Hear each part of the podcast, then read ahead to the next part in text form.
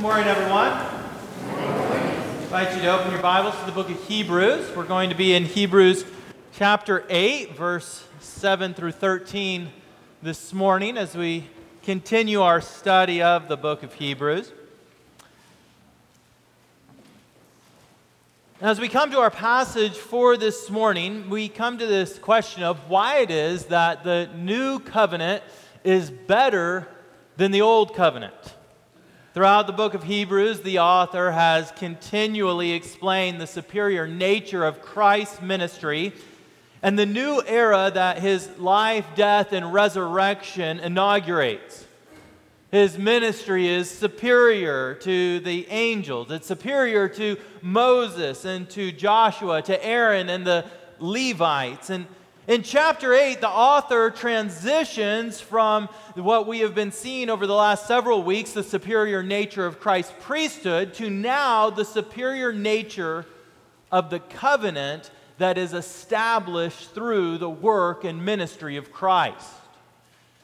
His point is clearly stated in verse 6 from last week's passage. There we read, But as it is, Christ has obtained a ministry that is as much more excellent than the old, as the covenant he mediates is better, since it is enacted on better promises. The new covenant is better than the old covenant because the promises that it makes are better promises. The superiority of the new covenant is to the degree that our passage will even state that the old covenant is now obsolete. It's no longer needed. Over the last several decades, the advancement of digital technology has made many commonplace things obsolete. No longer are there phone booths or cassette tapes or floppy disks or beepers or overhead projectors, phone books are completely obsolete, and Blockbuster.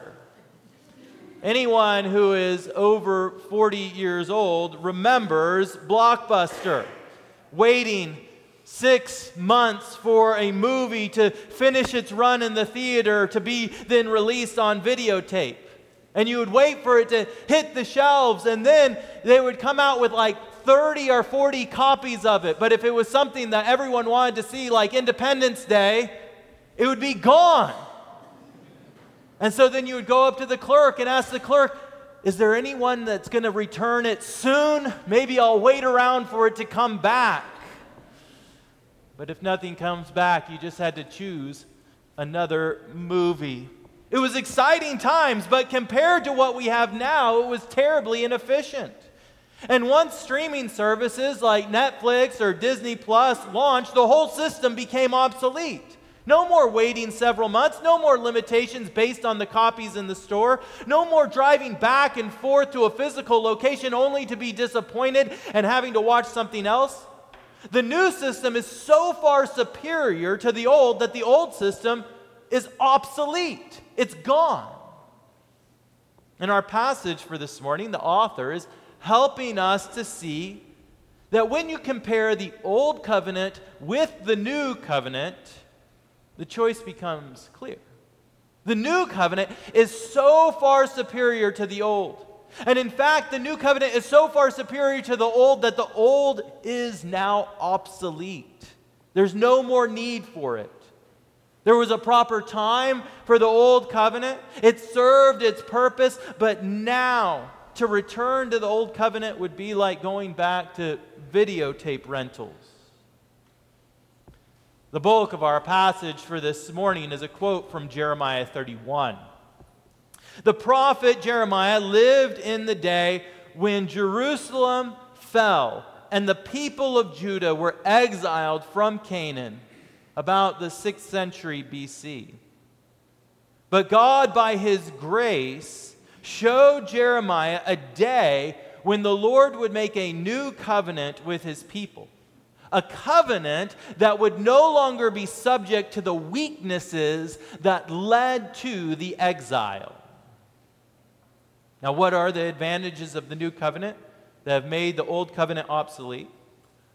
Well, What we'll see in our text for this morning is that the new covenant is superior to the old because its promises are superior.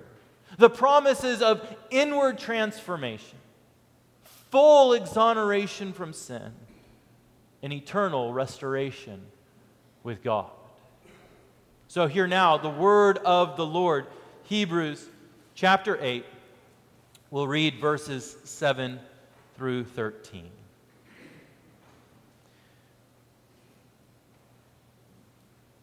For if that first covenant had been faultless, there would have been no occasion to look for a second. For he finds fault with them when he says, Behold, the days are coming, declares the Lord, when I will establish a new covenant with the house of Israel and with the house of Judah, not like the covenant that I made with their fathers on the day when I took them by the hand to bring them out of the land of Egypt.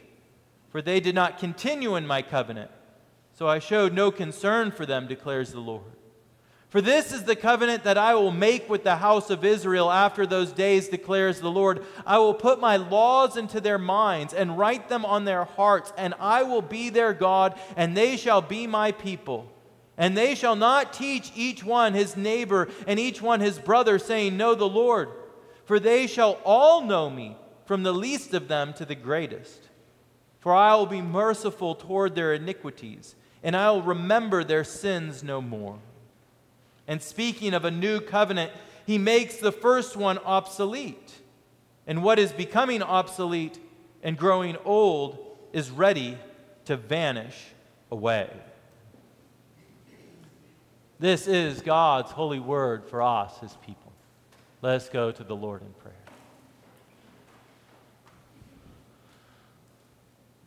Oh, Father God, we come to you now at this time and we pray, oh Lord, that you would watch over and protect us, your people, as we come to your word. We pray, oh Lord, that you would protect us from the attacks of this world and from the attacks of the enemy that would seek to detract us from hearing your word. And we pray, oh God, that you would reveal to us by your word and by your spirit the superior nature of the new covenant in Christ and give to us the grace of a renewed mind, a transformed heart, and faith in the Lord Jesus Christ. It's in his name that we do pray. Amen. Well, as we come to the Word of God this morning, we see that it has always been God's intent to transform his people inwardly. It's a temptation always for us to be content with outward change without true inward transformation. We see this all around us and those who, uh, who would come and proclaim to be Christians, and sometimes even in our own lives, right? People who outwardly proclaim their faith but don't live in a manner that's reflective of their profession. They wear the right t shirts, listen to the right music, speak the right Christian language, display the right bumper sticker, repost Christian articles on Facebook. However, they're always angry and judgmental and greedy and self focused, have no commitment to the people of God or the local church. They speak of the gospel, but they live according to their own righteousness. They are hypocrites, pharisaical. But the Lord is not content with mere outward obedience. His goal is complete inward transformation for his people. And this is the first way that we see the superior nature of the new covenant. Look at verse 10 of our text again. There we read, For this is the covenant that I will make with the house of Israel after those days, declares the Lord. I will put my laws into their minds and write them on their hearts.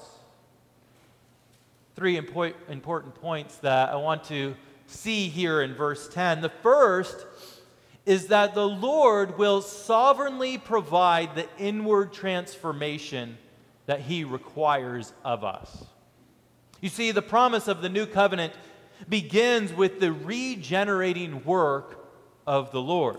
It is the Lord who will transform minds and hearts and not man. This is the covenant that I will make, that I will put my laws into their minds and I will write them on their hearts. It is the Lord who transforms the inward life and not man. This is reflected in the new covenant promise in Ezekiel chapter 36. And I will give you a new heart and a new spirit I will put within you. I will remove the heart of stone from your flesh and give you a heart of flesh, and I will put my spirit within you and cause you to walk in my statutes and be careful to obey my rules. It is the work of the Lord that is promised in the new covenant, that he will do what we cannot do on our own, which is to change our heart.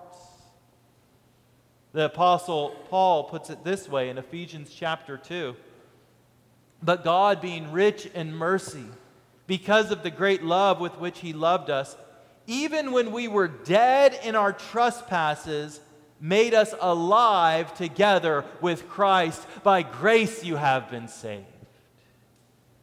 You see, the promise of the new covenant is that the Lord will initiate an inward transformation of the heart. We call this inward transformation regeneration or new birth.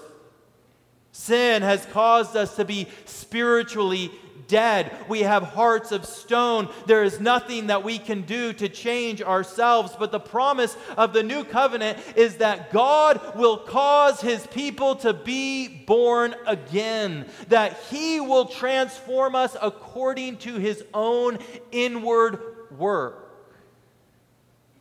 This is one of the most important insights of the Reformed faith.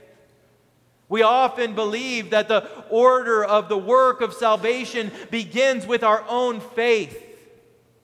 If we would have faith, then we would be born again. But the Bible teaches us the reverse order. It is not us who initiates the work of salvation. It's not us who initiates the work of transformation. Rather, God transforms our hearts. God causes us to be born again. And only then can we have faith. Only then can we have life in Christ. For how could a heart of stone believe? How could a spiritually dead person trust in Christ? How could one yet not born do anything? God is the one who promises that he will put his law into our minds and our hearts. And therefore, the promise of the new covenant is that our salvation is all of God's grace. The second point that we see in verse 10 is that the new covenant will transform our minds and our hearts. You see, the reason that the work of salvation must begin with God and not with man is because man's whole inward life is corrupted by sin. There is no ability within us to reason out salvation on our own or to love God as we ought to love God. The Reformed faith calls this total depravity.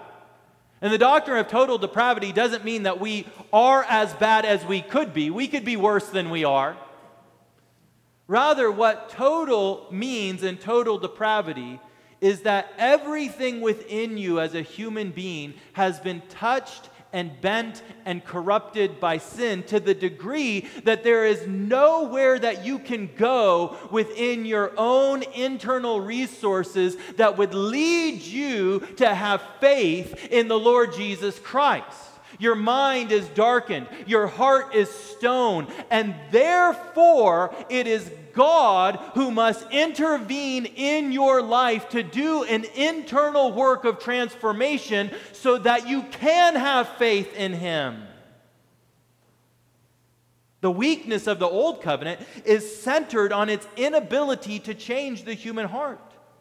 It spoke the truth of God's will for our lives, The law, in and of itself, is good and righteous and true. It's a positive guide for how we are to live, but it is ineffective in producing the behavior it requires because our minds and our hearts are corrupted by sin. We don't think rightly, we don't feel rightly. But the promise of the new covenant is that God would change us inwardly that God will do a work by which our minds are freed from the bondage to sin and enlightened in the knowledge of Christ. An inward work by which we come to love what God loves and hate what God hates. The promise is that we would be internally transformed into the image of Christ. Even as we read in Romans chapter 8. For those whom he foreknew, he also predestined to be conformed to the image of his Son. The promise of the new covenant is that God will transform us to be like his Son. And the third thing that we see in verse 10 is that there is continuity between the old covenant and the new covenant. For God is not throwing out his people or his law. Rather, the new covenant is made with the house of Israel, and it is his law that is being written upon our hearts. You see, there is continuity, but there is development. For in the new covenant, the house of Israel includes not merely those who are sons by birth, but those who are sons by faith. That is to say, the house of Israel is the church in the new covenant. Both Jew and Greek united into one family through faith in Jesus Christ. Not a replacement of Israel, but an organic expansion and fulfillment of what Israel always meant to be us Gentiles grafted into the vine. And therefore, the covenant made with Israel is the covenant made with the church. And the law is not overthrown.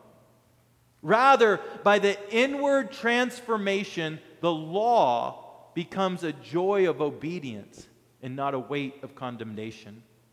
If the Lord's desire were to do away with the law, as so many people preach today, it wouldn't make sense that the promise of the new covenant is that He would take that very law that they say is being thrown out and write it upon the hearts of His people. Christian, we must know such a transformation. We can't be content with outward professions of faith. There must be an internal transformation of the heart. As Paul commands the church in Romans 12, do not be conformed to this world, but be transformed by the renewal of your mind. Or as Jesus says to Nicodemus, truly, truly, I say to you, unless one is born again, he cannot see the kingdom of God.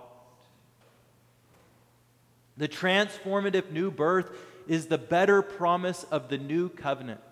Don't be content with an outward reorganizing of your life, but submit yourself to the work of God and believe the better promise of the new covenant that God will change your heart.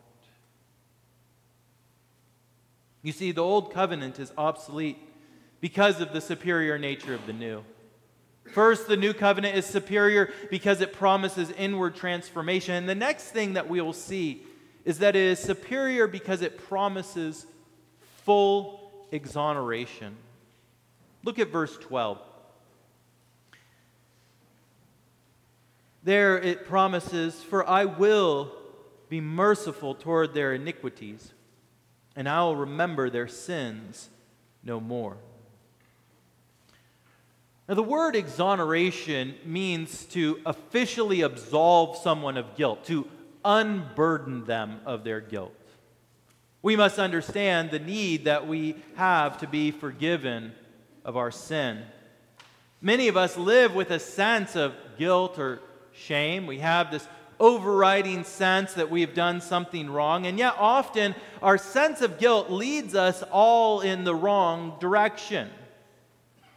First, we can feel guilty for imagined or wrong reasons. We can feel guilty for not living up to expectations or for inadvertently offending other people. We feel guilty for things that are out of our control. We feel guilty if we couldn't make the winning shot in a game or if we don't know that it was going to rain when we planned our cookout. We feel guilty when we lose money in an investment that wasn't the wisest investment. We feel guilty when our children rebel. We feel guilty when a loved one dies and we feel like we could have intervened and done something better. We feel guilty when things out of our control just don't work out. And sometimes, if there's nothing that we can pinpoint about which we might feel guilty, we come up with reasons to feel guilty. I'm not sure, but I think I may have offended John. I think that I may have accidentally stolen a can of beans from Walmart. I think I clicked three times, but I'm not sure. It may have only been two.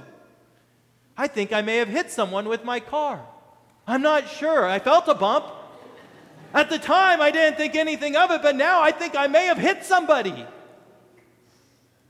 Second, we can feel guilty toward the wrong people. Are there people that whenever they call or contact you, you think that you're in trouble? There was an elder at my church in South Carolina, and anytime he contacted me, I was nervous that he was going to accuse me of doing something wrong. I would worry and I would fret that I had some hidden offense against him and that he was calling to expose it. And I'm not even sure why I felt this way about him. He was a lovely man of God who never treated me in a mean manner. Nevertheless, whenever he contacted me, I felt guilty and I would search for what he might be angry about, and then I would build my defense, never to be given. And third, we seek to relieve our guilt in all the wrong ways.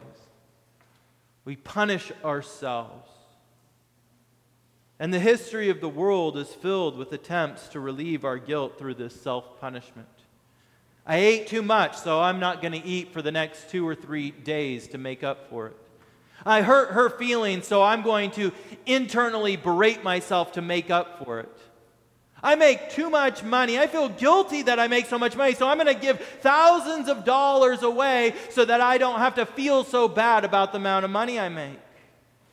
It's not uncommon for children to slap their own arms when their parents correct them, or for teenagers to cut themselves, or for religious zealots to whip their backs to atone for their sins and to relieve their guilt, to seek to exonerate themselves. It has been said that we are a generation that doesn't understand sin, but we truly understand guilt. Why do we feel and act this way? Well, it is because we are guilty. And it's because we do deserve punishment. But our guilt is not what we think. And the punishment we pursue will never suffice. You see, our guilt is rooted in real transgression, not imagined.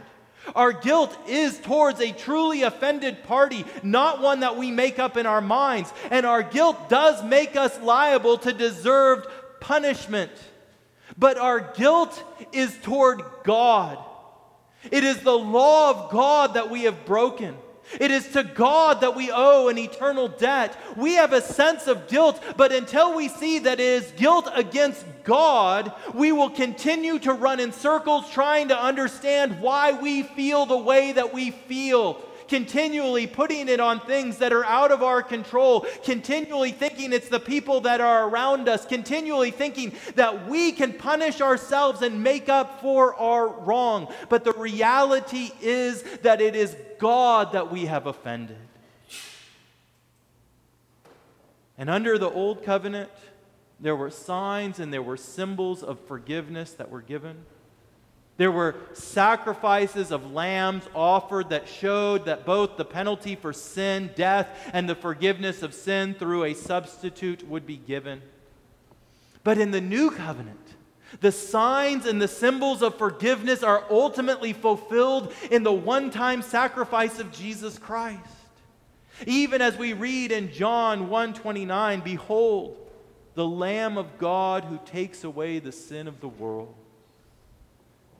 The new covenant is so far superior to the old covenant because the blood of Jesus Christ washes us clean from the guilt of sin. It takes away the burden of guilt and gives to us a righteous standing before God. For the penalty of our sin is a greater burden than we could ever bear. For we have not merely sinned against another person, we have sinned against the infinitely holy God, and therefore our punishment must be eternal death. But God, in His new covenant mercy, has given us the infinitely valuable blood of Jesus Christ. Christian, you must trust in the full forgiveness offered to you in the atoning sacrifice of Christ. You need no longer live under this constant feeling of guilt, always seeking to justify yourself, always seeking to punish yourself. For the enemy, who is called the accuser, will come to you and will try to lay the burden of sin upon you over and over and over again, saying, Look at this guilty sinner. But we who live under the new covenant promise can look to Jesus Christ and say, But he has paid the price. Yes, I am guilty, but the cross means that my guilt has been washed away. There is full exoneration because what Christ has done.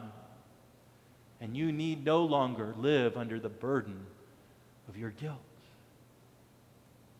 Why is the new covenant superior to the old?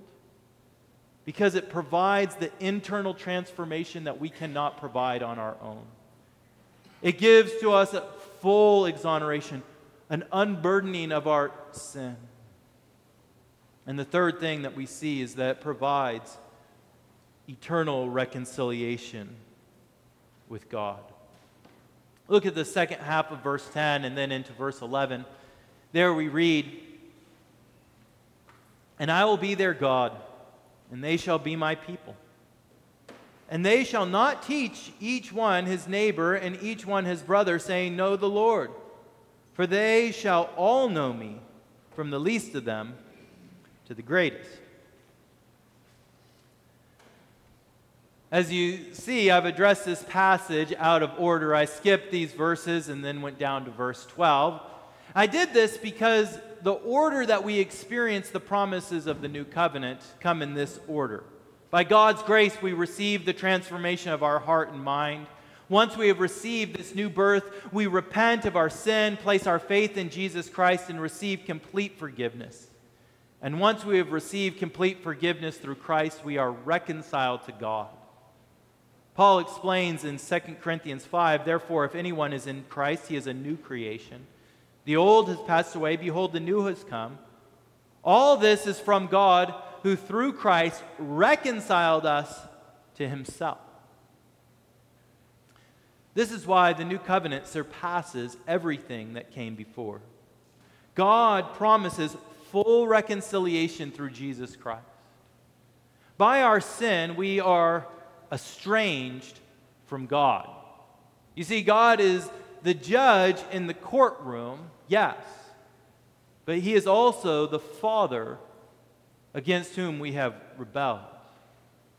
He is the husband whom we have cheated on. He is the friend that we have betrayed. You see, it is not merely legal guilt that must be dealt with in the gospel, but it is this relational estrangement that occurs when we rebel against God that must be dealt with. We are separated from God's blessing and His life because of our sin. But the promise of the new covenant is that in Jesus Christ, the guilt and the shame are washed away, and we are received by God as his people yet again. At the heart of the covenant relationship between God and the church is this promise that I will be their God and they will be my people.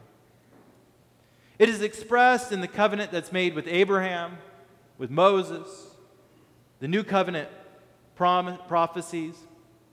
It's echoed throughout the New Testament and it comes to fulfillment in the book of Revelation. Behold, the dwelling place of God is with man. He will dwell with them, and they will be his people, and God himself will be with them as their God. You see, the new covenant promise is that a day is coming when each one of us in Christ will not only know about the Lord, but we will be reconciled to God in such a way that we would say we know Him as our Father. Not merely about Him, but as our God eternally reconciled. As a pastor, one of the hardest tasks that's ever set before us is to do marriage counseling.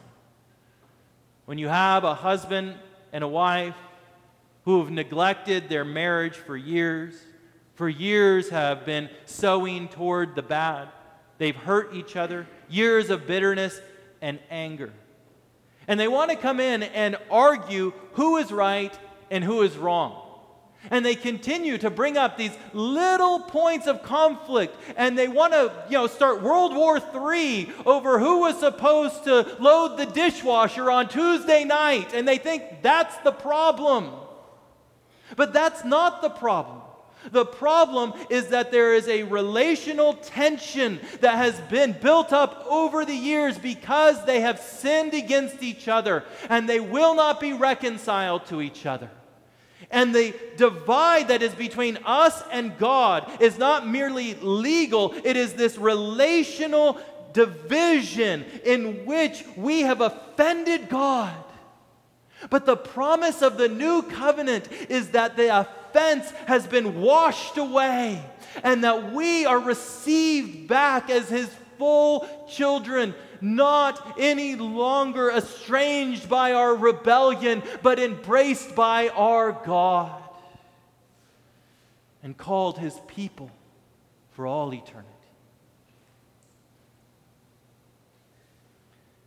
It can be difficult to admit when something has become obsolete. There's loyalty, there's nostalgia that makes us feel a sense of loss when we move on to the next thing. And I remember when I was in high school that my teachers would lament the rise of word processing programs at the expense of typewriters. They would reminisce about the superior sound and feel of typing on a typewriter compared with a uh, keyboard. And they would bemoan the lack of discipline it took to produce papers today. Nevertheless, none of them used typewriters nor does anyone else for that matter, because they're difficult to use. If you make a mistake, you have to start over or use whiteout to cover up your mistake. Setting margins and spacing is complicated. If you lose your work, there's no saved material to go back to, right? Typing on a word processor that's a computer is so far superior to a typewriter that they are now faded away from life. And this is the point that the author is making. Look at what he says in verse 13. And speaking of a new covenant, that's God speaking through Jeremiah, he makes the first one obsolete. And what is becoming obsolete and growing old is ready to vanish away. Our sermon series through the book of Hebrews is entitled Jesus is Better. Why? Well, because the author is continually making this point. The work of Jesus Christ is not one option among several options. He is the only option for life and salvation. For the covenant that he establishes is not merely about signs and outward rituals, rather, he has truly accomplished transformation. He has accomplished true forgiveness, and he has accomplished eternal and full reconciliation between God and his people. In the name of the Father, and the Son, the Holy Spirit. Amen. Let us pray. Almighty God, we come to you now, and we pray that you would give to us the grace that our hearts and our minds might be transformed by your word and your spirit, that we might walk in the knowledge of our forgiveness and the knowledge that we have been embraced as your people, eternally knowing and being known. We pray, Lord, that you would give to us such a taste of this reality, even this day, as we celebrate the Lord's Supper. We pray this in Christ's holy name. Amen.